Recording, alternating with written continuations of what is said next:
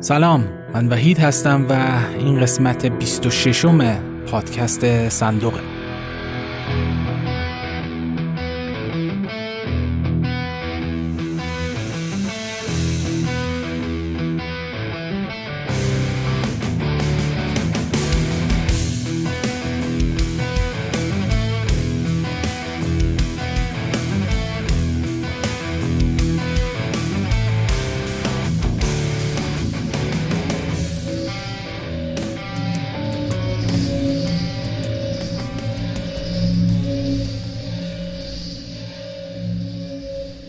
توی قسمت 23 در مورد موسیقی در آلمان نازی صحبت کردم و توی قسمت 24 هم در مورد موسیقی توی کشور اتحاد جماهیر شوروی.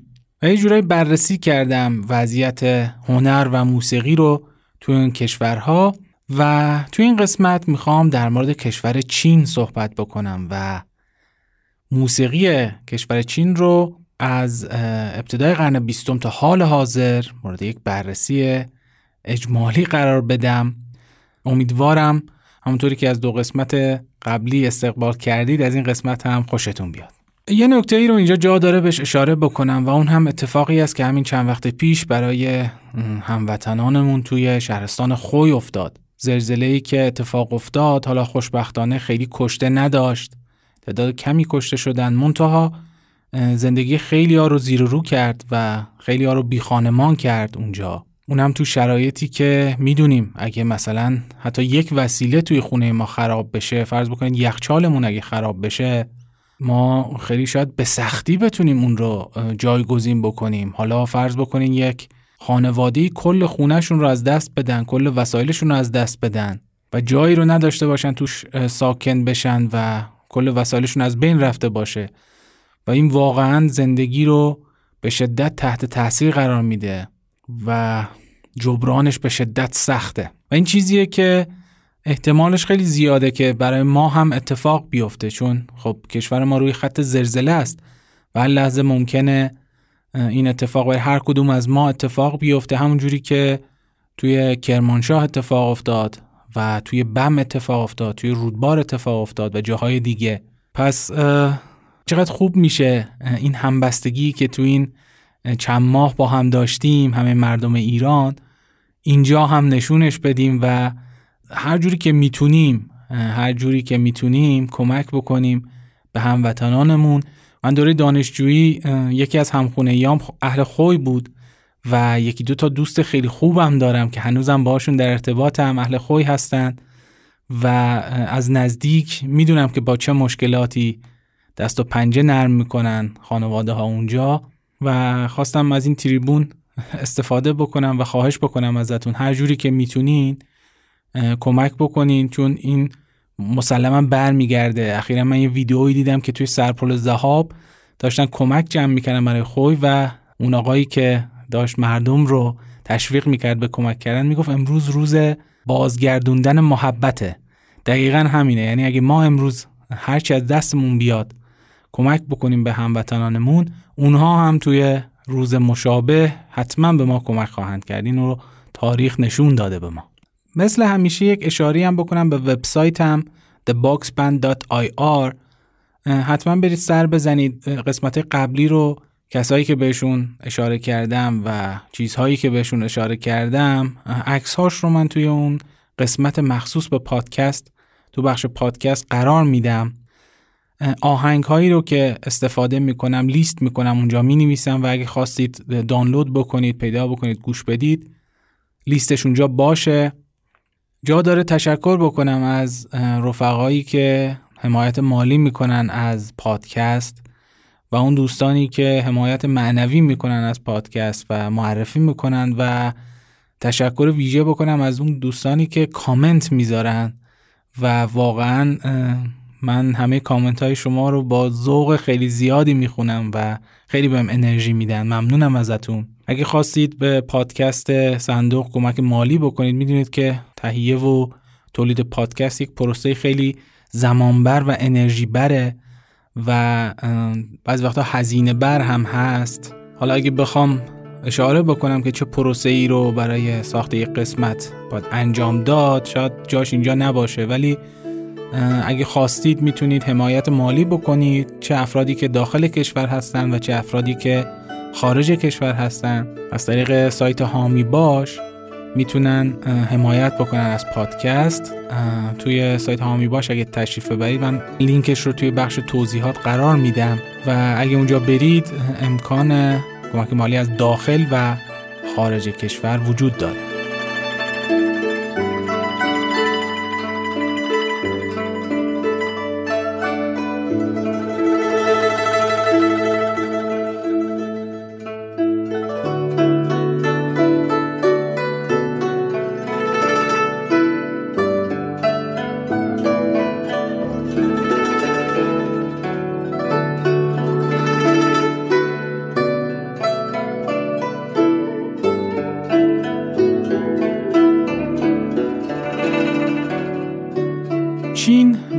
شک یکی از بزرگترین کشورهای دنیاست با تاریخ بسیار بسیار پربار و بزرگ و هنر منحصر به فرد ادبیات قوی و خیلی چیزا شاید بشه گفت که اولین بار توی چین به وجود اومده و از این نظر خیلی قابل احترام این کشور. توی این قسمت قرار نیست به تاریخ پربار چین بپردازیم. اونو میسپاریم به پادکست هایی که در مورد تاریخ صحبت می‌کنن. ما بحثمون از قرن بیستم شروع میشه. ولی خب جا داره یک اشاره کوتاهی بکنم به اتفاقاتی که افتاد و باعث شد که اصلا این حزب کمونیست به قدرت برسه توی کشور چین. خب اونهایی که اهل تاریخ هستن می‌دونن بریتانیا یک تجارت دیرینه ای داشت با چین. و از اونجا چای و ابریشم و حالا مواد دیگه ای رو وارد می‌کرد و در مقابل بهشون نقره می‌داد. بعد از یه مدت که خب ذخیره نقره انگلستان تموم شد رفت و توی کشورهای اطراف چین کشت خشخاش رو شروع کرد و تولید تریاک رو و به جای اون اقلامی که از چین وارد می‌کرد بهشون تریاک می‌داد. خب تریاک مصرف دارویی داشت خیلی مورد استقبال چینی ها هم بود تا یه مدت که یواش یواش جوون ها و مردم چین معتاد شدن به تریاک خیلی هاشون و این خیلی مشکل بزرگی رو ایجاد می‌کرد. و همین دلیل چین دیگه قبول نکرد تجارت تریاک رو و ممنوعش کرد. هر گونه واردات تریاک رو به چین. خب انگلیسی ها از این قضیه اصلا راضی نبودن و به یک کشمکشی منجر شد که در نهایت باعث دو تا جنگ شد. جنگ اول تریاک و جنگ دوم تریاک که اگه بخواید توی اینترنت در موردشون مطالب خیلی زیاده. توی این دوتا جنگ چین علا رغم داشتن ارتش پرتعداد از انگلیسی ها و کشورهای متحدش به طرز فجیعی شکست خورد. چندین بار بخش از چین رو جدا کردند. و بنادر چین رو به تصرف در آوردن. کشورهای مختلفی بودن. فرانسه بود بلژیک بود آلمان بود روسیه بود ژاپن بود و توی همون دوران بود که تایوان رو هم ژاپن از چین جدا کرد و می‌بینید که هنوز که هنوزه عواقبش گریبانگیر مردم تایوان و مردم چینه فارغ از این که خب تایوانی ها حق دارن که خودشون انتخاب بکنن که کشور مجزایی هستن یا نه ما به اونا کاری نداریم. ولی خب این اتفاقات همه از اون دوران شروع شد. این جنگ های تریاک و این اشغال چین توسط خارجی ها باعث شد که امپراتور یک دور فرار بکنه. امپراتور چین که از سلسله چینگ بود و یک خلع قدرتی به وجود آمد و بعد دوباره امپراتور برگشت و فرمان اصلاحات داد ولی خب به مذاق خیلی از فرمانده های ارتش و خیلی از حالا سران مملکت خوش نیومد و یه جورایی با هم اعتلاف کردند و امپراتور رو خلق کردن از حکومت و بدین ترتیب هزاران سال حکومت پادشاهی امپراتوری توی چین به پایان رسید و اولین جمهوری چین پایگذاری شد. این اتفاق در سال 1912 افتاد. با این حال اون حکومت جمهوری که تشکیل شده بود خیلی قدرت زیادی نداشت. نفوذ کشور غربی اونجا خیلی شدید بود و قدرت نظامی بالایی داشتن و خیلی اون حکومت نمی‌تونست کاری انجام بده. در دهه 1920 هست که حزب کمونیست چین شکل می‌گیره در مقابل حزب ناسیونالیست چین که حکومت رو در دست داشته و قدرت نظامی رو. بین این دو حزب جنگ داخلی در می‌گیره. جنگ داخلی به شدت دردناک و فاجعه باریه. اما اتفاقی که میفته اینه که با قدرت گرفتن نازی ها توی آلمان و هم پیاله شدن ژاپن با اونها ژاپن تصمیم می‌گیره به چین حمله بکنه و از سال 1931 تا پایان جنگ جهانی دوم یعنی 1945 یه جورایی میشه گفت چین رو اشغال می‌کنه. حالا اتفاقی که میفته این دوتا حزب با هم میشینن و اعتلاف می‌کنن. برای مبارزه با دشمن خارجی که همون چینه. از اون طرف کشورهای اروپایی به دلیل جنگ جهانی دوم و حالا اتفاقات سیاسی که توی اروپا افتاد از چین یه جورایی اومده بودن بیرون. یعنی خیلی دیگه نفوذ نداشتن. و این اطلاف قدرت خیلی زیادی پیدا کرد و مردم رو بسیج کرد و ژاپنی ها رو یه جورایی از کشور انداختن بیرون. جنگ تمام ایاری بود که البته بعد از شکست ژاپن از آمریکا و اون اتفاق بمباران ناکازاکی و هیروشیما ژاپن کلا حکومتش متزلزل شد و از چین بیرون انداخته شد. اما خب ژاپن که رفت بیرون چه اتفاقی افتاد؟ دوباره این دو حزب افتادن به جون همدیگه و در نهایت یک سری اشتباهات استراتژیکی که حزب ناسیونالیست انجام داد حزب کمونیست تونست حزب ناسیونالیست رو شکست بده و در سال 1949 یعنی چهار سال بعد از اتمام جنگ حزب کمونیست به رهبری ماو حکومت چین رو در دست گرفت.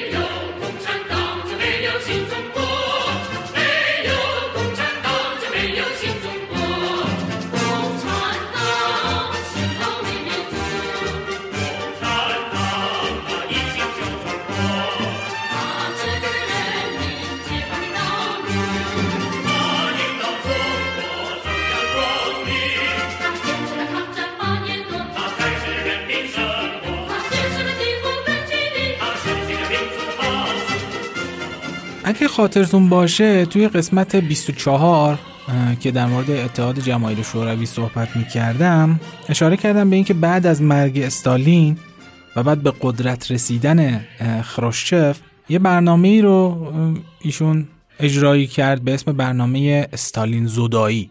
و در چین این اتفاق به شدت ماو رو عصبانی کرد و ماو رسما اعلام کرد که خروشچف خائن به مارکسیسم و لنینیسمه. به همین دلیل یه جورایی میشه گفت چین حساب خودش رو از اتحاد جماهیر شوروی جدا کرد. در همون سالها بود که اون برنامه مشهور اقتصادی اجتماعی ما او استارت خورد به اسم گام بزرگ به جلو که باعث مرگ سی میلیون نفر تقریبا بر اثر قحطی توی جمهوری خلق چین شد. این بزرگترین قحطی تاریخ بشره. اما مقصر کی بود؟ خب ماو معتقد بود که مقصر این اتفاق احزاب راست و ضد انقلاب ها هستند. در مقابل چیکار کرد؟ اعلام کرد که باید همه این آدما رو حذف بکنیم از سیستم سیاسی چین.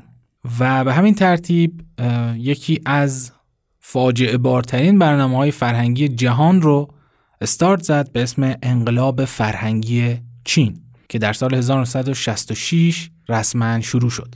هدف کلیش این بود که پاکسازی بکنیم چین رو از کاپیتالیسم و فرهنگ سنتی چین. یعنی هرچی که از چین باستان مونده بود به علاوه اون چیزهایی که غربی ها با خودشون آورده بودن توی چین همه رو باید بندازیم دور و ارزش های مارکسیستی رو حاکم بکنیم. اینجا جا داره اشاره بکنم که اون اشغال غربی ها که اتفاق افتاد و بعد اشغال ژاپن یک احساس سرخوردگی بسیار بسیار زیادی رو توی مردم چین ایجاد کرده بود و اصلا تحقیر شده بودن در حقیقت و این هنوز که هنوزه با مردم چین هست و این حس یه جورایی ابزاری شده بود برای حزب کمونیست که مردم رو دور خودش جمع بکنه و هرچی هم که استارت می‌زد و شروع می‌کرد یه جورایی مردم باش همراه می شدن. خب تو جریان انقلاب فرهنگی چین بسیاری اعدام شدن و بسیاری دیگر هم زندانی شدند و یا فرستاده شدند برای کار اجباری مثلا 16 میلیون جوان رو برای کار اجباری توی زمین های کشاورزی از شهرها جمع کرد و فرستاد به روستا یک فراخان عمومی داد به جوانها که به هر روشی که خودتون می‌دونید و اختیار با خودتون هر جوری که سلام می‌دونید بر ضد ظواهر کاپیتالیسم و کسانی که ضد انقلاب هستند مبارزه بکنید. خب این یک مجوز تمام ایار بود به طرفداران حزب کمونیست که هر کاری که دلشون می‌خواد انجام بدن. خیلی از مدارس تخریب شدن. خیلی از معلم ها خیلی از اساتید دانشگاه به دست جوان ها یا کشته شدن. یا تحویل مقامات داده شدن که زندانی بشن اعدام بشن یا مزارع فرستاده بشن برای کار اجباری. بسیاری از آثار باستانی ارزشمند چین توسط حکومت کمونیست تخریب شد نابود شدن. اگه سرچ بکنید تو اینترنت لیستشون هست. مجسمه های بودای خیلی بزرگی بود که نابود کردن دقیقا مثل طالبان. و تمام تلاششون این بود که آثار باقی مونده از سلسله های پادشاهی چین رو یک جورهایی نابود بکنن تمام انواع هنر غربی ممنوع اعلام شد. انواع موسیقی تعطیل شدن و سازهای موسیقی به آتش کشیده شدن. این بود شرایط هنر تو اون زمان و البته دانشگاه ها تعطیل شدن. در سال 1976 بود که اون حادثه مشهور میدان تیانانمین اتفاق افتاد و اون کشداری که اونجا شد از جوونها و معترضها. و توی همون سال ماو هم مرد و انقلاب فرهنگی کنسل شد. چون خیلی مخالف داشت توی سران حزب کمونیست. و یه گروهی رو که ماو به عنوان گروه چهار انتخاب کرده بود که بر چین حکومت بکنن در حقیقت دولت دستشون باشه اونا همشون زندانی شدن و محاکمه شدن. یکی از اون افراد هم همسر خود ماو بود.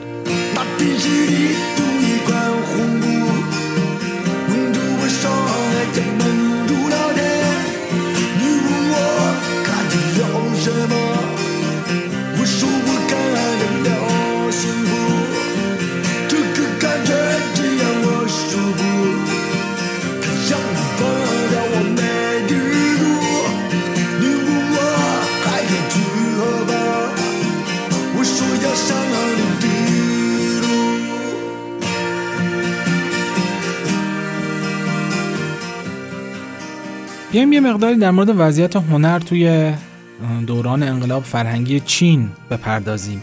حکومت چین و حزب کمونیست یک نظریه‌ای داشتن یک تئوری داشتن که مشهور هست به تئوری دیکتاتوری جریان سیاه.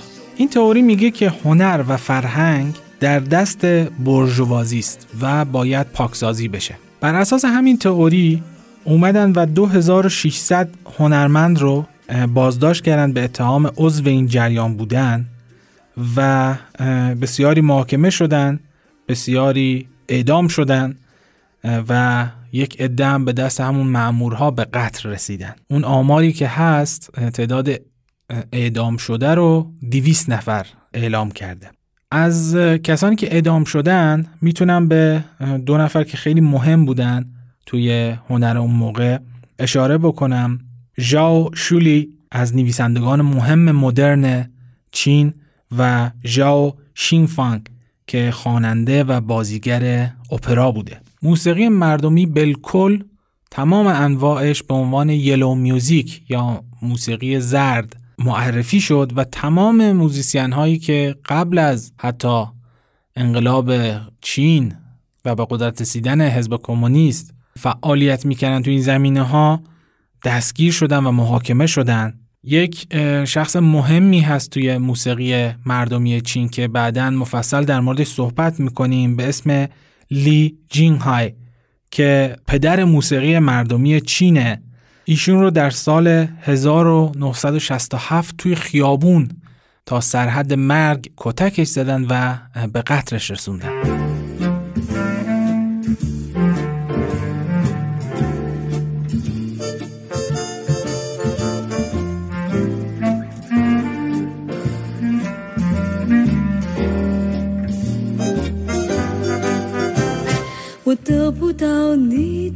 爱情，像冬夜里没有光明。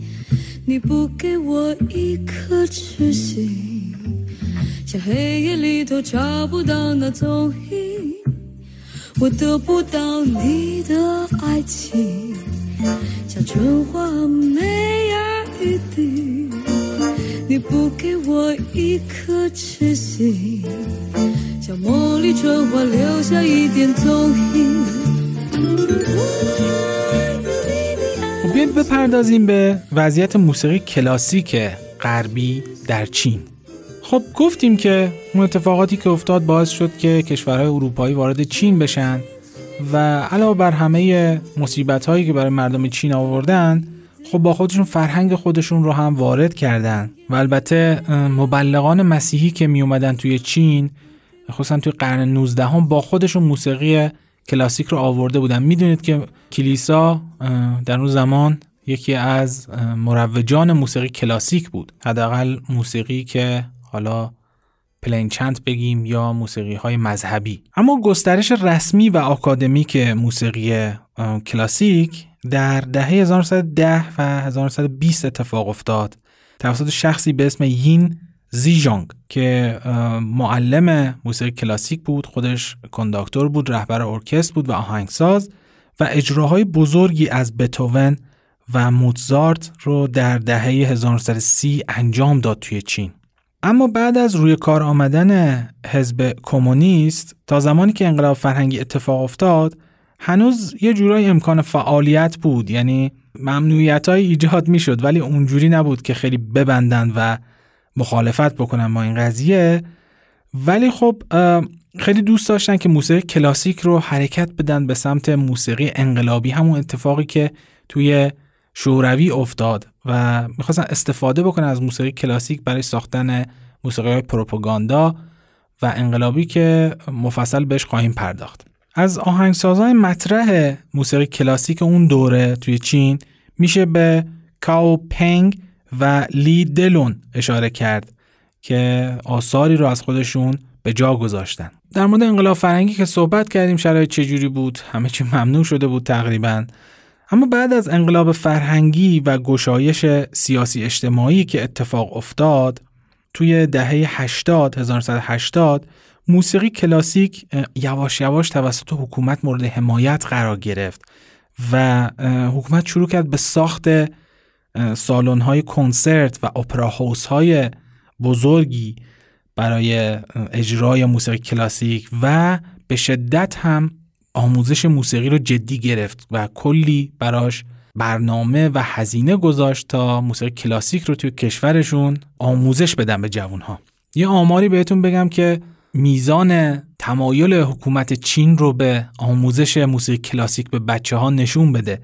در حال حاضر تقریبا 36 میلیون بچه چینی دارن فقط پیانوی کلاسیک یاد می‌گیرن. این تقریبا 6 برابر تعداد بچه های آمریکاییه که دارن موسیقی کلاسیک یاد می‌گیرن. و البته خب تا حدی هم جواب داده این سرمایه گذاری مثلا یکی از همین کودکایی که به شهرت رسید و شهرت جهانی رسید و کارهای خیلی بزرگی انجام داد همون لنگ لنگ مشهور نوازنده پیانو که یکی از چیر دستترین نوازنده های پیانو حال حاضر دنیاست و عضو ارکستر فلارمونیک برلین و وینه و یکی از بهترین نوازنده های آثار شوپن به حساب میاد. بیایم اینجا یکی از آثار لی دلون رو بشنویم. یکی از آهنگسازهای مطرح موسیقی کلاسیک در چین به اسم The Moon Reflected in Air Chuan یا Air Chuan خب چینی یکی از سختترین زبانهای دنیاست. اگه من اشتباه چیزی رو تلفظ می‌کنم ببخشید.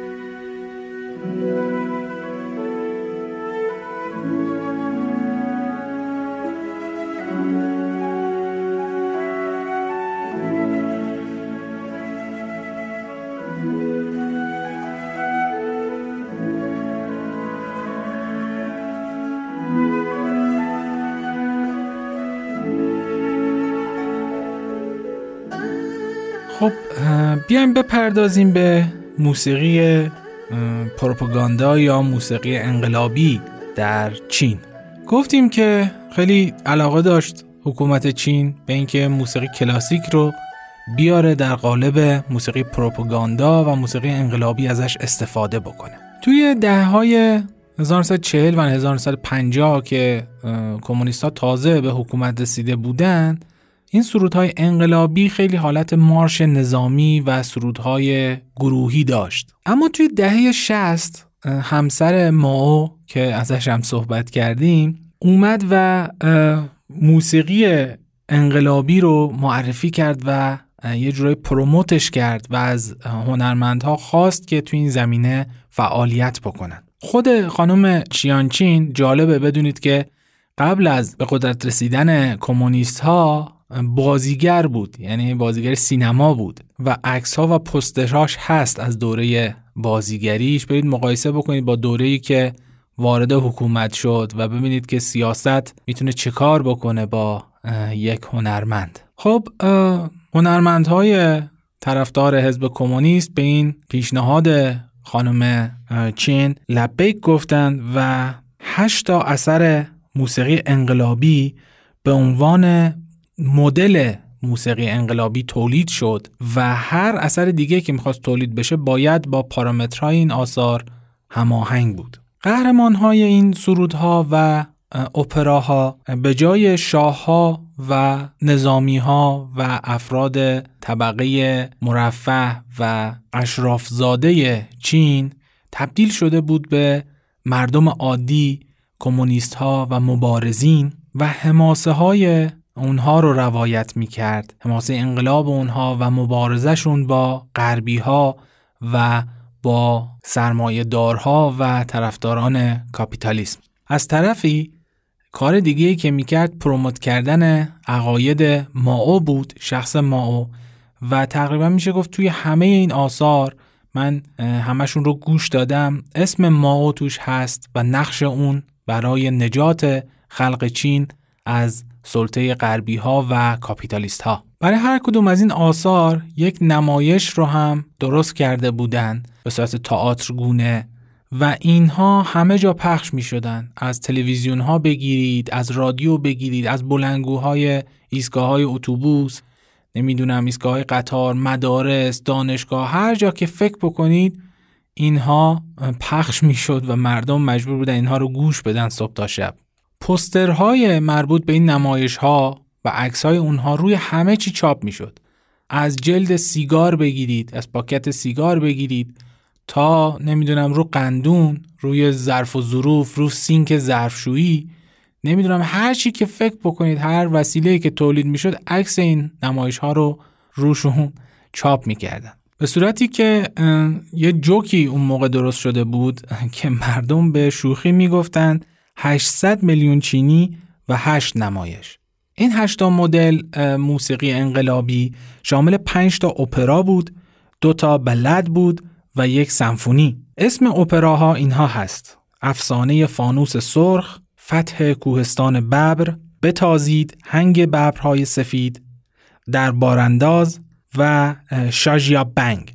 بلدها هم شامل این دوتا اثر بودند دسته زنان سرخ و دختر گیسو سفید.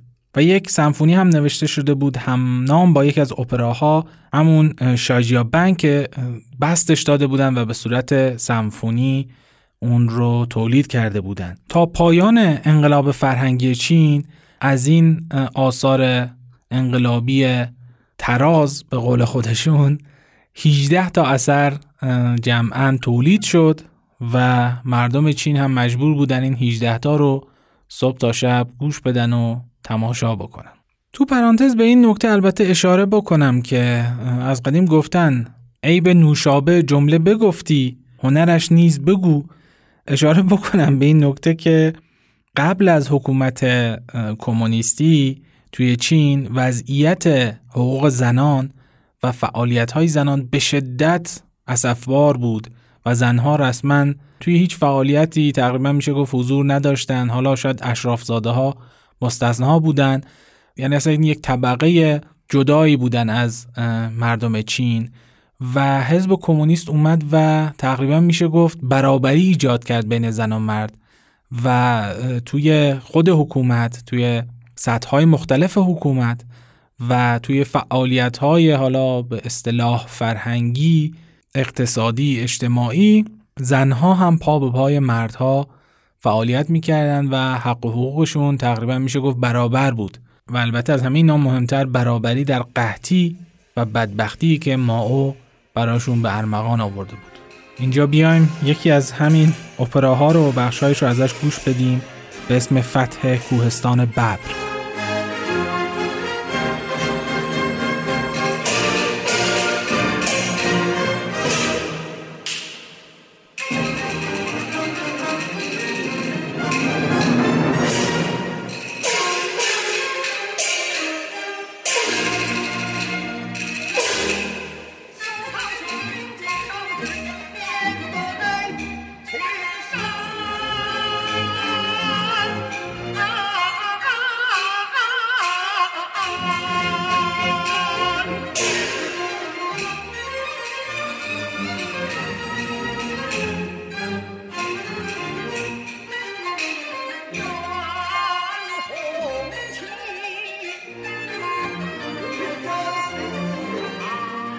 خب بریم سراغ موسیقی مردمی چین. اول بپردازیم به سبک جز خب سبک جز اون اولا خیلی طرفدار نداشت توی چین و بعد هم که کمونیستا اومدن سر کار و کلا جز به عنوان موسیقی برجوا و موسیقی غربی شناخته می‌شد و کلا ممنوع بود. اما جالبه بدونید که الان در حال حاضر مردم چین دارن یواش یواش به سمت جز میرن. و فستیوال های خیلی بزرگی توی چین برای جز اتفاق میفته مثلا توی شانگهای یک فستیوال جز هست که دومین فستیوال بزرگ جز هست توی آسیا. موزیسین های خیلی مشهوری هم دارن توی زمینه جز که می‌تونم از اونها اشاره بکنم به لیو یوان که نوازنده ساکسیفون هست و دیگه سن و سالی هم ازش گذشته. یکی از کسانی که خیلی کمک کرده به رشد موسیقی جاز توی چین و در کنار اون لی گاویانگ که یک نوازنده ساکسیفون جوانه و خیلی از کسانی که در موسیقی جاز فعالیت می‌کنن در دنیا معتقدن که اون یکی از موزیسین های آینده دار و نوازنده های آینده دار هست توی دنیا و براش آینده خیلی روشنی رو پیش بینی می‌کنن. در این حال حکومت چین اومده و سالن‌های خیلی بزرگ و مجهزی رو هم برای اجرای موسیقی جاز طراحی کرده و ساخته. مثلا میشه به سالن موسیقی جاز هتل صلح یا پیس هتل توی شانگهای اشاره کرد و کلوب بلو نوت در پکن که من تصاویرش رو دیدم اصلا فکر می‌کنم معادل اونها تو هیچ جای دنیا نباشه به جز آمریکا البته. اما بپردازیم به تاریخچه موسیقی جز در چین. خب داستان موسیقی جز و در کل داستان موسیقی مردمی چین از یه سبک چینی به اسم شدایچو شروع میشه. گفتیم که کشور غربی توی دهه 20 1920 توی چین حضور داشتن و خب فرهنگ غربی رو با خودشون آورده بودن. و این فرهنگ مسلما شامل موسیقی غربی هم می‌شد و البته فیلم های هالیوودی. و اسمی هم آوردیم از لی جین های که گفتیم پدر موسیقی مردمی چین بود. ایشون اومد با تلفیق موسیقی سنتی چین با موسیقی جاز و البته موسیقی که توی فیلم های هالیوودی ازش استفاده می‌شد یه سبکی رو ابداع کرد به اسم شدایچو که شروع موسیقی مردمی در چین و موسیقی جاز بود توی چین و اولین اثری هم که تولید کرد توی این سبک اسمش هست دریزل یا نمنم بارون. البته اوج این سبک و جاز توی چین توی دهه 1940 اتفاق میافته و اون موقع زمانی هست که موزیسین های غربی سبک جاز هم میان توی چین اجراهایی رو می‌ذارن و تاثیر خودشون رو می‌ذارن روی این سبک از موسیقی توی کشور چین. اما خب با به قدرت رسیدن حزب کمونیست گفتیم که سبکای موسیقی مردمی کلا به عنوان یلو میوزیک شناخته شدند و شدایچو هم از اینها مستثنا نبود و کلا ممنوع شد. البته توی یک سری موارد بسیار کم ازشون استفاده می‌کردن برای موسیقی پروپاگاندا. و این ممنوعیت ها کلا باعث شد که علاقه مردم هم کم کم به موسیقی جاز کم بشه و کلا این موسیقی توی چین کمرنگ بشه به مرور زمان. و بعد هم که انقلاب فرهنگی اتفاق افتاد و کلا بسات همه نوع موسیقی جمع شد. ولی خب گفتیم در حال حاضر خیلی سرمایه گذاری می‌کنه حکومت چین روی موسیقی جاز و آینده خیلی درخشانی داره جاز توی کشور چین. یه نکته رو اینجا بهش اشاره بکنم که یک شانس خیلی خوبی رو مردم چین آوردن و اون هم وجود تایوان و هنگ کنگ بود در کنار اونها که تقریبا زبان مشترکی هم با هم دارن و این دوتا منطقه یا دوتا کشور بگیم اگرچه شاید حکومت چین خیلی به مذاقش خوش نیاد از تغییرات سیاسی که توی کشور چین اتفاق میافتاد تا حد زیادی مسون بودن. نفوذ غربی ها اونجا خیلی زیاد بود.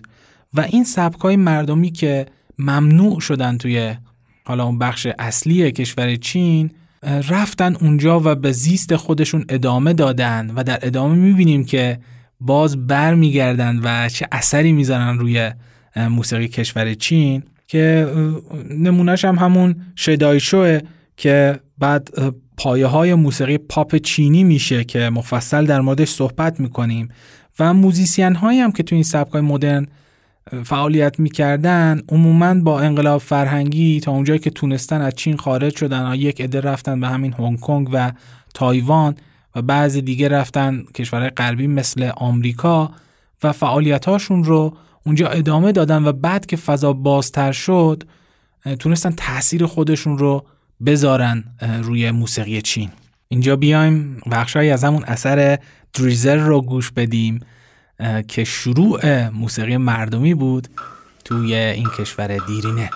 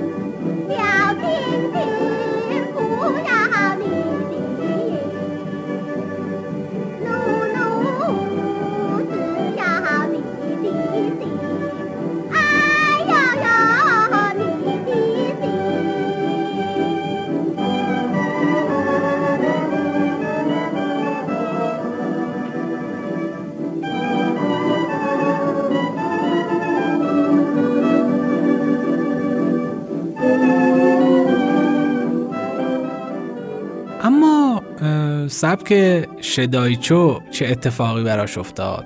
بعد اینکه ممنوع شد این سبک رفت و رفت از دریاها و کوهها گذشت و به هنگ کنگ و تایوان رسید. توی دهه 60 هم که راک دیگه تو دنیا خیلی پا گرفت و مشهور شد خب وارد هنگ کنگ و تایوان هم شد تا حدی و این دوتا سبک با هم تلفیق شدن و سبکی رو به وجود آوردن به اسم C-pop یا Chinese pop یا پاپ چینی.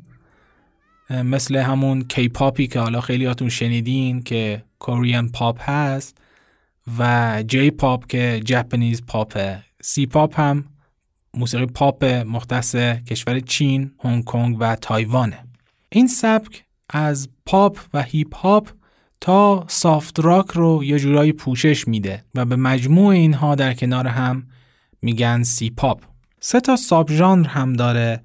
اولی Cantopop دومی Mandopop و سومی Hokkien pop که اینها گویش های مختلف از زبان چینی هستند حالا یا زبان های مختلف از چینی هستند توی اواخر ده 1970 خب یک اصلاحاتی توی چین اتفاق افتاد به دست دنگ شیاوپینگ و این اصلاحات باعث شد که سی پاپ از هنگ کنگ و تایوان وارد بشه به چین. اما با این حال سانسور همچنان وجود داشت و مثلا بخوام مثال بزنم یک خواننده هنگ کنگی زن به اسم آنیتا موی به خاطر ترویج سبک غربی زندگی آثارش سانسور می‌شد و ممنوع بود توی چین. البته اون هم این کارها رو بی جواب نذاشت و یک آهنگ رو بیرون داد. در جواب تهمت هایی که دولت چین بهش می‌زد به اسم بد گرل که اون هم یک آتیشی به پا کرد هم توی چین و هم توی هنگ کنگ. اما توی دهه 1980 بود که میشه گفت دهه ظهور ستاره های C-pop بود توی چین و هنگ کنگ و تایوان. از این ستاره ها اگه بخوام اسم ببرم می‌تونم به لزلی چیونگ، جکی چیونگ، اندی لو و همون آنیتا موی اشاره بکنم. خب این سبک به حیات خودش ادامه می‌داد تا دهه 2000 که یه مقداری محبوبیت C-pop دیگه کمرنگ شد با توجه به ورود ژانرهای دیگه که در مورد اونم صحبت می‌کنیم. ولی خب بعد از سال 2010 توی دهه 2010 تا 2020 یک سری برنامه های استعدادیابی شروع کردن. توی شبکه های چین و هنگ کنگ و تایوان شاید از مشهورترین اونها بتونیم به King of Pop اشاره بکنیم که باعث شد خب کسانی که علاقه داشتن به خوانندگی و موسیقی پاپ بیان تو اون شرکت بکنن و خیلی آدمای جدیدی رو معرفی کردن از طریق اون برنامه ها و در نهایت باعث شدن که C-pop دوباره باب بشه بین مردم چین و تایوان و هنگ کنگ و حومه. یه سری گروه های پسرانه هم با تعداد زیاد ده دوازده نفر ایجاد شدن. ما نمونه رو توی K-pop می‌بینیم. گروه هایی که تو ایران هم کم طرفدار ندارن.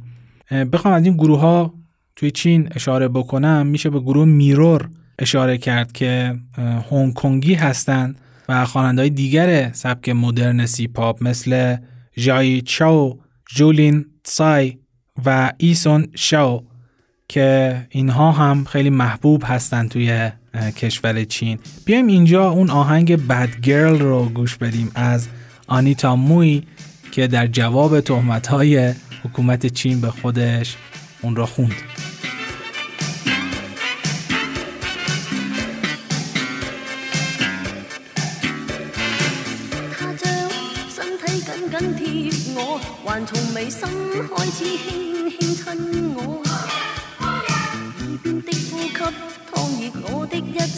令人忘記理智放了在何。他一雙手一起亂透我，猶如浓酒懂得怎醉死我。我知他的打算，人卻不走遠，夜幕求我別共愛不可。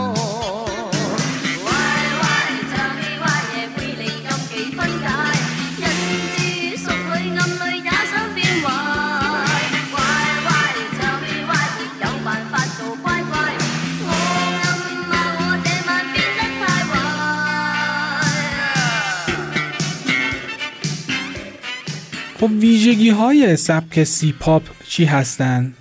این ویژگی ها رو میشه به K-pop و J-pop هم تسری داد. حالا اونهایی که آشنا هستن با اون سبک ها یه جورایی میشه گفت که C-pop هم خیلی خیلی شبیه اونهاست و چندان فرقی نداره فقط زبانشون با هم فرق می‌کنه. ترانه توی موسیقی C-pop عموما عاشقانه است و عموما هم اورجیناله. ولی خب در کنار اونها کاورهایی هم از آثار کی پاپ و جی پاپ توی آثار پاپ چینی هم دیده میشه. سازهای این موسیقی توی انواع قدیمی ترش پیانو بود گروه های زهی بود و گروه های سازهای بادی برنجی و البته سازهای سنتی چین که کم هم نیستند و سازهای بسیار خوش صدا و کهنی هم هستند توی انواع جدیدتر خب به سمت موسیقی غربی میره سازهای مثل گیتار، drums، کیبورد و اینها حضور داره و البته خب در کنار این دوتا ما تلفیق هم داریم از موسیقی چین و موسیقی پاپ. یکی از پایه های اصلی C-pop و البته K-pop و J-pop موزیک ویدیوه. یعنی اصلا شما هیچ آهنگ مشهوری رو توی این سبکا بدون موزیک ویدیوی مشهور نمیشنوید. نقش بسیار پررنگی داره برای promote کردن این آهنگ ها و اکثرا هم شامل نمایش های پرزرق و برق و زندگی لاکچریه همراه با البته گروه های بزرگ رقص خصوصا گروه های پسرانه که با هم روی سن میرقصن بیایم اینجا یکی از همین آثار رو با هم گوش بدیم. از گروه میرور یک گروه پسرانه دوازده نفری اسم اثر هست Ignited یا شعله ور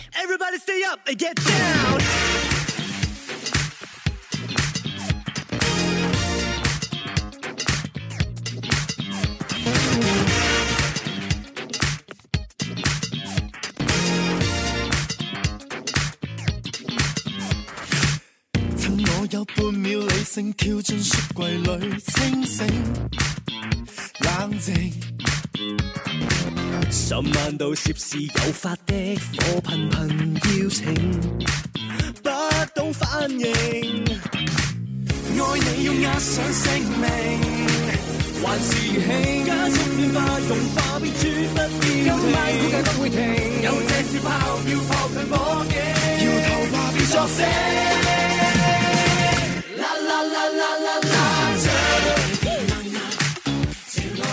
！بریم سراغ سبک راک و متال توی چین همین گفته هم بارها که موسیقی راک اوجش در جهان در دهه 1960 بود و توی قسمت مربوط به موسیقی شوروی هم گفتم که اونجا صفحه های بوتلک درست شد که با عکس های رادیولوژی تولید می‌کردن و بعدش هم که کاست اومد کاست های بوتلک که آهنگ رو کپی می‌کردن روشون و مردم آشنا شدن با موسیقی راک و گوش می‌دادن. ولی این اتفاق توی چین نیفتاد به برکت حضور آقای ماو.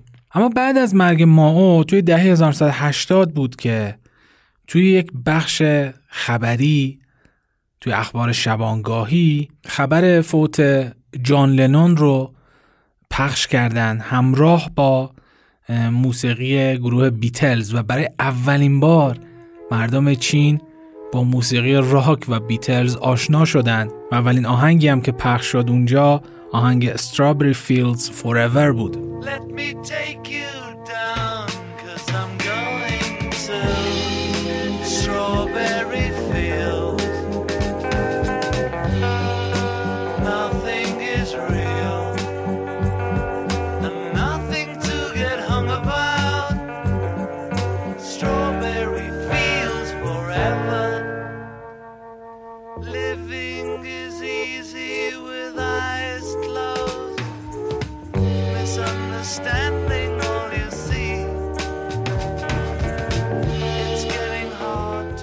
بعد از این اصلاحاتی که ایجاد شد آروم آروم موسیقی راک وارد چین شد به دو طریق.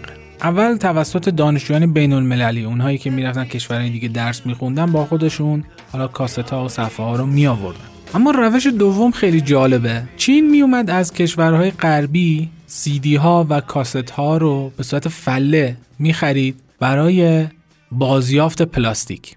خب در منبع یعنی اونجایی که اینا رو میفروختن می اومدن و این کاست ها و سیدی ها رو حالا یا خشم مینداختن یا میشکستن یا قسمت هایش رو و خرابش می‌کنن به دلیل مسائل کپی رایت ولی خب اینها که میومد توی چین یک عده‌ای می‌رفتن و اونهایی که کمتر صدمه دیده بودن یا احیانا امکان بازیابی داشتن جدا می‌کردن از اون تله کاست ها و سیدی ها و اینها رو میفروختن.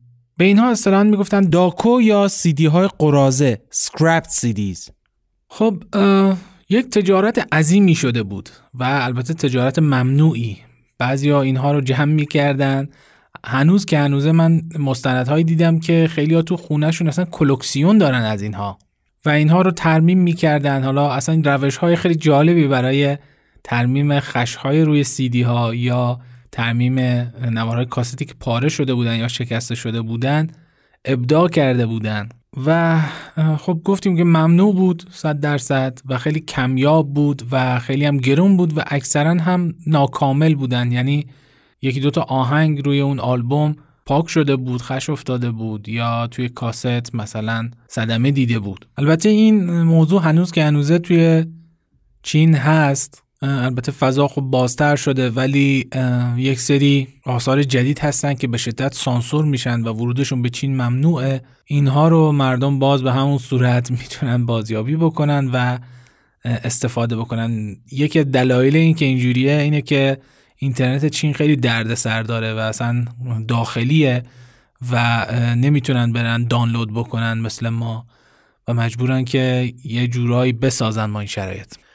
جالب اینه که بعدها که یه مقدار این بازار این توی چین داغ شد یک عده نماینده این افرادی که این تجارت رو انجام می‌دادن رفتن و با اون کمپانی های سیدی ها و کاست ها صحبت کردن و گفتن که لطفا اینا رو خش نندازید با توجه به شرایطی که توی چین هست و ما بتونیم استفاده بکنیم و بعضی قبول می‌کردن و چیزهایی که میفرستادن به چین یا یا کمتر خش انداخته بودن یا خش ننداخته بودن و می‌شد به صورت کامل اینها رو گوش داد. با توجه که گرون بود همه نمی‌تونستن تهیه بکنن. هر کی یک آلبوم رو تهیه می‌کرد و این جوونا جمع می‌شدن دور هم توی یک پارتی هایی و شعر می‌کردن این آهنگا رو پخش می‌کردن و با هم گوش می‌دادن. یکی از همین جوان ها شخصی بود به اسم کویجیان که به عنوان اولین راکستار چین شناخته میشه و مشهورترین و موثرترین فرد توی موسیقی راک و متال توی کشور چینه. در اواخر دهه 1980 اولین آهنگ راک چینی رو بیرون داد با عنوان Nothing to My Name که موضوعش در مورد پوچی و بیگانگی فرهنگی بعد از انقلاب فرهنگی چین بود. این آهنگ به عنوان اولین آهنگی که توش گیتار الکتریک توی چین استفاده شده شناخته میشه. خب ترانه های اعتراضی کم نداشت کویجیان وقتی میگم اعتراضی اصلا یه لول دیگه از اعتراضی رو میگم مثلا توی میدان تیانانمین اجرای زنده کرده توی جمع معترضا. یعنی در این سطح اعتراضی منظورمه. و خب بسیار بهش فشار اومده. اون ترانه ها همشون ممنوع بودن و هستن بعضیاشون. و یک دوره اجراهاش رو ممنوع کردن توی سالن های بزرگ و فقط می‌تونست توی کافه ها و بارها و سالن های خیلی کوچیک اجرا بذاره. ایشون چهره خیلی شناخته شده ایه توی کشورهای غربی حتی به خاطر تأثیرش روی موسیقی راک. جایزه های مختلفی هم برده. و جالبه بدونید که برای Deep Purple گروه مشهور Deep Purple open کرده توی یکی از کنسرتاش و با Rolling Stones توی چین اجرای مشترک داشته. وقتی از پدر موسیقی راک قرار باشه حرف بزنیم باید همچی آدمی رو معرفی بکنیم نه اینکه بگذاریم بیایم اینجا قطعه Nothing to my name رو گوش بدیم از کوی جیان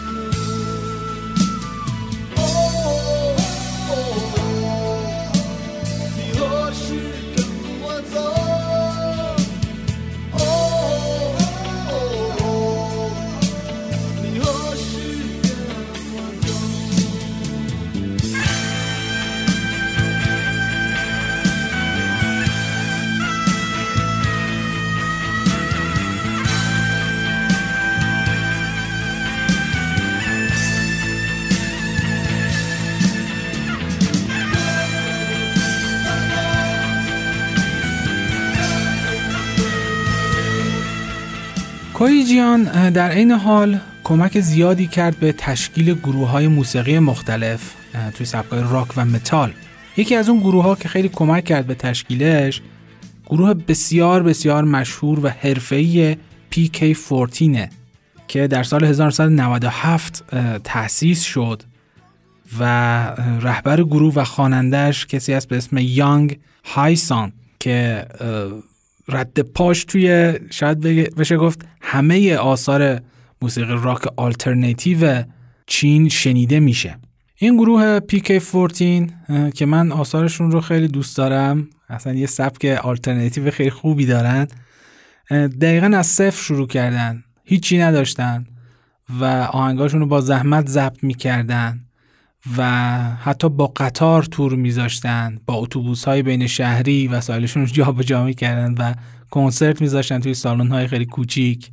6 تا هم آلبوم بیرون دادن که تقریبا میشه گفت همشون موفق بودن. و جالب اینه که کاورهای فوق‌العاده‌ای هم برای آلبومهاشون طراحی می‌کردن.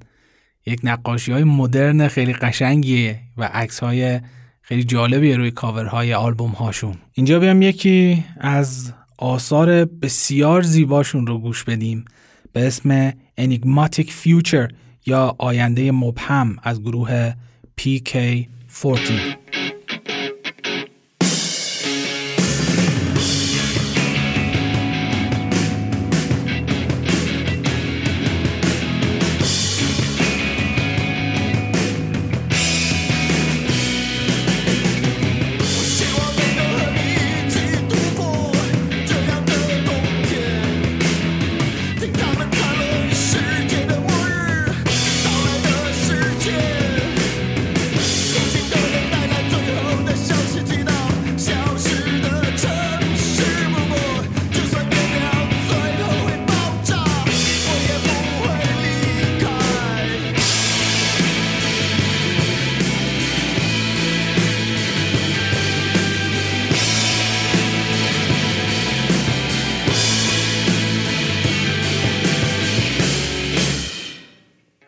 غیر از P.K. 14 گروه های خیلی خوب دیگه ای هم توی موسیقی راک چین فعالیت می‌کنن که بخوام اسم بیارم مثل Carsick Cars، Robbers، South by Southwest و Backspace اینها گروه های خیلی مشهوری هستن که در بین اینها البته مشهورترین گروه Carsick Cars ه که شاید بشه گفت در کنار P.K. 14 مشهورترین گروه های موسیقی راک در چینن.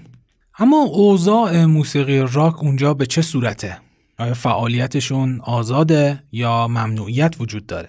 ما با این پروسه آشنا هستیم هر بندی که بخواد کار بکنه چه برای اجرا چه برای ضبط آلبوم و انتشار آلبوم باید مجوز بگیره ترانه هاشون باید بره بررسی بشه و همشون مجوز بگیرن آهنگشون باید مجوز بگیره و در عین حال مدارک شناسایی اعضای گروه رو هم تحویل بدن. در این مورد قانون نوشته شده خیلی مدونی هم وجود نداره که چه نوع آثاری ممنوع میشن چه نوع آثاری مجوز می‌گیرن. حالا جدای از اینکه خب ترانه ها نباید سیاسی باشه ممکنه یک بایی آهنگی رد بشه و بعد دفعه دیگه اون رو تاییدش بکنن. یعنی اصلا هیچ قانونی که بر اساس اون بخوان عمل بکنن وجود نداره. و البته بعد از جریان کووید و در کنار اون اعتراضاتی که تو هنگ کنگ برگزار شد بسیار بسیار فشار به این گروه ها افزایش پیدا کرده و ممنوعیت ها هم بیشتر شده. سالن های بسیار محدودی وجود داره برای اجرای خصوصا راک آلترنیتیو یعنی راک جریان فرعی و دولت هم خیلی علاقه به این گروه ها نداره چون از اون جریان اصلی موسیقی که حالا خیلی مجوز می‌گیرن و دنبال کنسرت های بزرگ هستن جدان و کنترلشون خیلی سخت میشه. و همین دلیل تا اونجایی که می‌دونه چوب لایه چرخه اینا می‌ذاره. و مردم اون اطراف اون سالن های کوچیک بارهای کوچیک هم به خاطر سر و صدایی که ایجاد میشه میرن شکایت می‌کنن و دولت هم از خدا خواسته تعطیلشون می‌کنه. و به قولی هر سال دو تا باز میشه دو تا بسته میشه و این سیستم سالیان ساله که اونجا ادامه داره. بریم یکی از آثار گروه کارسی کارز رو گوش بدیم. به اسم جونگ نان های که جالبه بدونید اسم یک برند سیگاره اسم این آهنگ.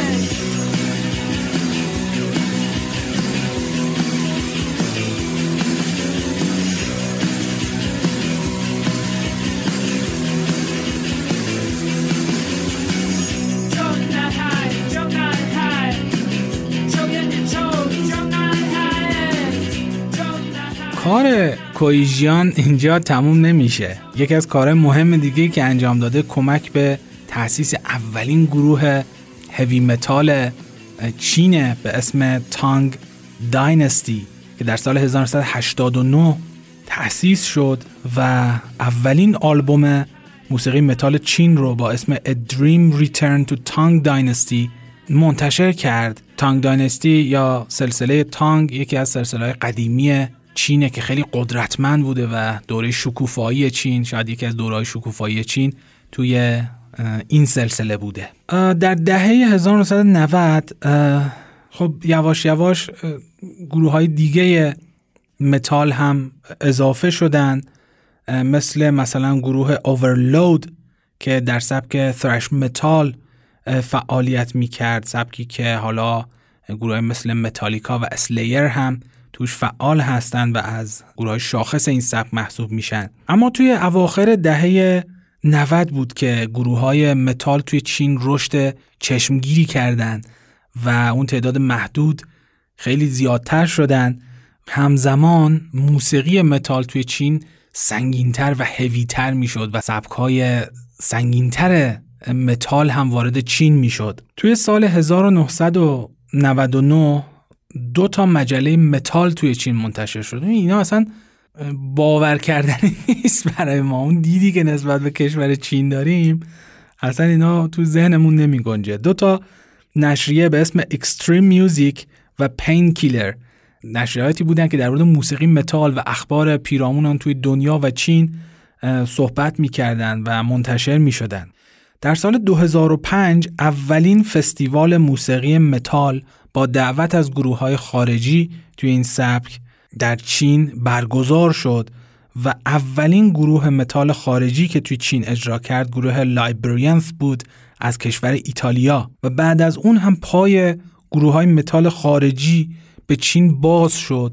من اسم گروه هایی که توی چین کنسرت گذاشتن توی سالهای اخیر رو اگه بیارم مغزتون سوت می‌کشه. گروه های مثل Exodus، Nightwish، Dream Theater، Opeth، Lamb of God و Cannibal Corpse اصلا باور کردنش مشکله که این گروه ها توی اون فضای بسته رفتن و کنسرت گذاشتن. یه مقداری باید دیدمون رو نسبت به چیزایی که میشنویم عوض بکنیم ظاهرا. بخوام از گروه های مطرح متال چینی اسم بیارم. گروه مشهور Suffocated و در کنار اون Yaksa و The Falling هستن که گروه های مشهوری هن توی چین. گروه های دیگه ای هم هستن. من اینجا دوست دارم که یکی از آثار گروه Yaksa رو براتون پخش بکنم به اسم Fate اینا همه عناوین ژاپنی دارن که من ترجمه هاش رو اینجا میگم. Fate یا سرنوشت. بسیار آهنگ زیباییه. من وقتی که اولین بار شنیدمش اصلا از تعجب کم مونده بود شاخ در بیارم. بیایم با هم گوش بدیم. این اثر قشنگ رو از متال کشور چین.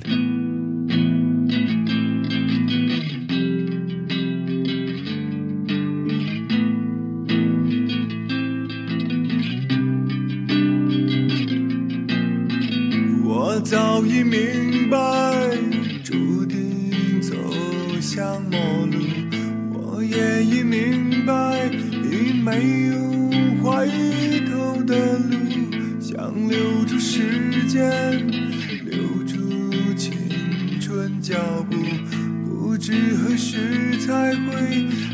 German.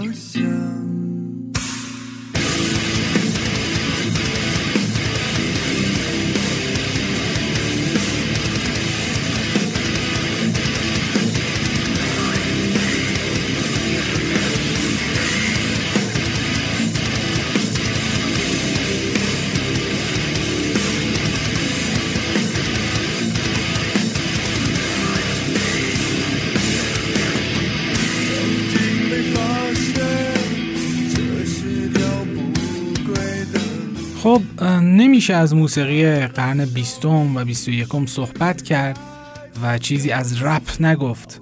C-rap یا Chinese rap یا رپ چین یکی از شاخه های موسیقی رپه که رپرهای چینی توش فعالیت می‌کنن. جالبه که اولین ورود موسیقی رپ چین با فیلم Beat Street بود که در سال 1984 ساخته شده. فیلم آمریکایی هست. توی همون سالها حوالی همون سالها دیجی ها دیگه شروع کردن توی چین و فعال شدن و بعد توی دهه 90 بود که اولین کلوب شبانه در پکن به اسم جولیانا شروع کرد از دعوت کردن به دیجی های چینی و پخش موسیقی رپ که البته رپ خارجی بود رپ غربی بود.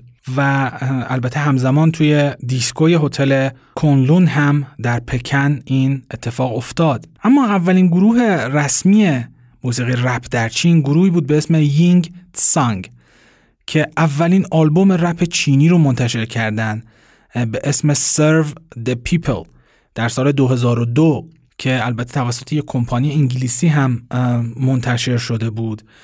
جالب اینه که در ابتدا رپ چینی به زبان انگلیسی بود و به دو دلیل. یکی اینکه می‌دونید توی شرق آسیا فرهنگ کاراوکی خیلی طرفدار داره. اصلا یک جزء جدایی ناپذیر از فرهنگ شرق آسیاست و مردم و خواننده خیلی دوست دارن که آثار بقیه موزیسین ها رو کاور بکنن و توی این کارم بعضا خیلی استادن. دو اینکه رپرها معتقد بودند که زبان چینی برای رپ کردن زبان مناسبی نیست و به همین دلیل کارهاشون رو به زبان انگلیسی بیرون می‌دادن. هنوز هم بسیاری از آثار رپ چین به زبان انگلیسیه. اما اولین رپری که شروع کرد به زبان چینی رپ کردن یعنی در حقیقت به یکی از لحجه های زبان چین شخصی بود به اسم هو شوان که یک اثری رو بیرون داد به اسم گو کونمینگ. در سال 2007 که خب یکی از گوش های زبان چینی بود. خب حالا واکنش حکومت چین در مقابل موسیقی رپ چی بود؟ خب همونجوری که انتظار دارید در ابتدا به شدت باهاش مخالفت می‌کرد ممنوع اعلامش کرد و رپرها همه زیرزمینی بودن. همین آهنگم هم که معرفی کردم کاملا به صورت زیرزمینی منتشر شده بود. اما از سال 2016 خب حکومت دیدش رو عوض کرد. به این موسیقی و ازش به عنوان ابزاری برای ترویج پروپاگاندا استفاده کرد و به شدت هم ازش حمایت کرد. برنامهش این بود که از طریق موسیقی رپ اولا وطن پرستی رو ترویج بکنه توی چین و بعد هم ترویج بکنه مردم دنیا رو به اینکه بیان و چین رو ببینن دعوت بکنه از مردم دنیا که سفر بکنن به چین و یک جورهایی توریسم رو توی چین present بکنه به مردم دنیا از این طریق. به جای اینکه مثلا saturation عکسا رو مثلا ببره بالا و بگه بیاین fam trip بکنید و اینا از این ابزار استفاده کرد برای شناساندن فرهنگ چین و کشور چین به دنیا. بخوایم از این نوع رپ یک نمونه مثال بزنیم. یک رپی هست به اسم This is China در سال 2016 منتشر شد. پیشنهاد می‌کنم توی یوتیوب search ش بکنید و گوشش بدید. معرفی می‌کنه کشور چین رو و به اون سبک و سیاق رپ کردن. جالبه که حتی یک شو تلویزیونی هم مختص هیپ هاپ و رپ توی چین درست کردن که خواننده‌های رپ بیان و رپرها بیان و اونجا خودشون نشون بدن و آثارشون رو معرفی بکنن. باور کردنی نیست ولی واقعیته. اما یک جمله ای از رهبر گروه ین تسانگ که اون اول معرفیش کردم اولین گروه رپ چین وجود داره که کل قضیه رو برامون مشخص می‌کنه که جریان موسیقی نه تنها موسیقی رپ بلکه موسیقی مردمی بالکل در چین چه مرزهایی رو داره. اون توی یک مصاحبه میگه که بهتون میگم ما در مورد چی رپ نمی کنیم سکس گروهی ترویج مواد مخدر و حکومت. چون اینطوری می‌تونیم کارمون رو ادامه بدیم و البته زندگیمون رو. بیایم اینجا یکی از آثار موسیقی رپ چین رو به زبان چینی گوش بدیم به اسم صفر بیست. اثر تیزی تی.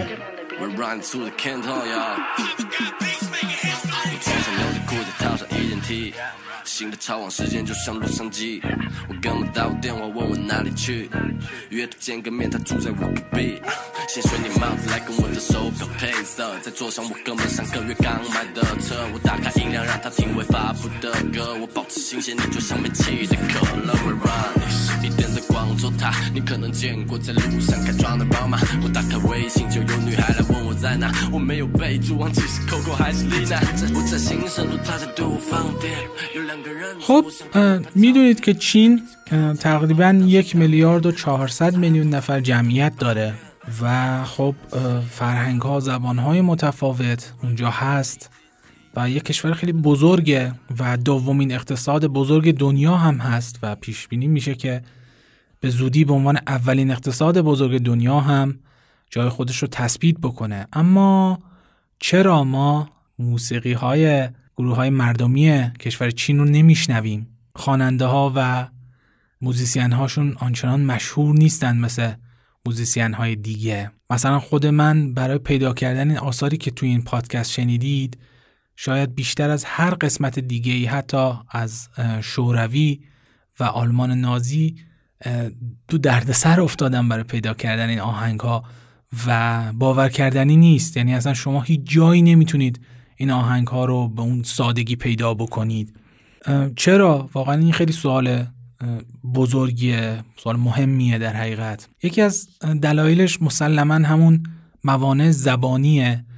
یعنی خب زبان قالب موسیقی مردمی دنیا انگلیسیه و آثاری که به زبان انگلیسی تولید میشن خیلی شناخته شده میشن و موزیسین هاشون معروف میشن. اما خب اگه دقت بکنیم می‌بینیم که آثاری که به زبان اسپانیایی یا به زبان آلمانی مثلا شما گروه رمشتاین رو نگاه بکنید که به آلمانی داره موسیقی تولید می‌کنه یا خواننده دیگه به زبان اسپانیایی یا هر زبان دیگه ای خیلی هاشون شنیده میشن و خیلی هاشون مشهور میشن. ولی این اتفاق در مورد چین هیچ وقت نیفتاده آنچنان. حالا شاید در مورد موسیقی کلاسیکش چند نفری مشهور شدن توی دنیا. ولی توی موسیقی مردمی ما اسم گروه های چینی رو آنچنان نشنیدیم. یکی از دلایل مهم این به خاطر اینه که اینترنت فیلتره اونجا و اصلا شبکه های اجتماعی وجود نداره یوتیوبی وجود نداره اسپاتیفای وجود نداره و اگرم هستن بسیار کنترل شدن و شبکه های اجتماعی چینی هستن از کل دنیا جدان. برای خودشون یوتیوب دارن برای خودشون فیسبوک دارن. و اینا همه با اسمهای خودشون و حتی گوگل هم اونجا فیلتره. این باعث میشه که نتونن هنرمنده خودشون رو پرزنت بکنن. اگرچه خب تعداد مخاطبینشون اونقدر زیاد هست که بتونن درآمد خوبی رو داشته باشن ولی خب شناخته شده نیستن و این فرصت رو پیدا نمی‌کنن که شناخته شده بشن. میشه از این سه قسمتی که در مورد موسیقی توی سه تا کشور خیلی بسته نظر سیاسی صحبت شد آلمان نازی اتحاد جماهیر شوروی و چین یه نتیجه گیری بکنیم. و اونم اینه که موسیقی توی چین با موسیقی توی شوروی و آلمان نازی فرق اساسی داره. توی شوروی و آلمان نازی همونجوری که قبلا هم گفتیم و گوش دادید اصلا فعالیت توی این زمینه ها ممنوع بود. یعنی اصلا گروه های موسیقی مردمی تشکیل نمیشه آلمان که حالا آلمان نازی که الحمدلله سنش به راک و متال و اینا نرسید. ولی خب توی کشوری مثل شوروی گروه راک رو به شدت محدود می‌کردن و اصلا اجازه فعالیت نداشتن. اما توی چین از این خبران نیست. تو چین راحت گروه ها می‌تونن اجرای کوچیک بذارن. هیچ ممنوعیتی در این سطح براشون نیست. اگه بخوام برم بالاتر بله باید وارد یک پروسه ای بشن. و تا وقتی هم که به حکومت کاری نداشته باشن و کار سیاسی نکنن حداقل گیری بهشون نمیدن و ممنوعیتی کار کردنشون نداره. تقریبا همه سبک ها اونجا مجازن. دولت هیچ وقت نمیاد بگه که حق نداره توی این سبک فعالیت بکنید. و درسته که امکان بروز دادنش توی دنیا وجود نداره ولی خب بالاخره می‌تونن فعالیت بکنن. این تفاوت وضعیت موسیقی توی چین با دیگر کشورهایی هست که سیستم سیاسی بسته دارن. اما یه موضوع شخصی هم در مورد این قسمت بگم. خیلی کمک بزرگی کرد این قسمت به من. یکی این که من رفتم مستندهای مختلفی رو دیدم. حالا چه آماتوری چه حرفه‌ای. و توی این تحقیقاتی که انجام می‌دادم متوجه شدم که مردم چین هم مثل بقیه آدم ها دقیقا. حالا ما تو جریان کرونا خیلی بدبین شده بودیم بهشون و خیلی ازشون شاکی بودیم. ولی واقعیت اینه وقتی میرید با خود مردم چین مثلا مسابقه که شده حرفایی که می‌زنن و وارد حالا از طریق این مستندهایی که درست شده وارد زندگیشون میشین می‌بینیم که واقعا خود اونها هم یه جورای قربانی هن. دقیقا آدم باهاشون احساس نزدیکی می‌کنه با مردم چین.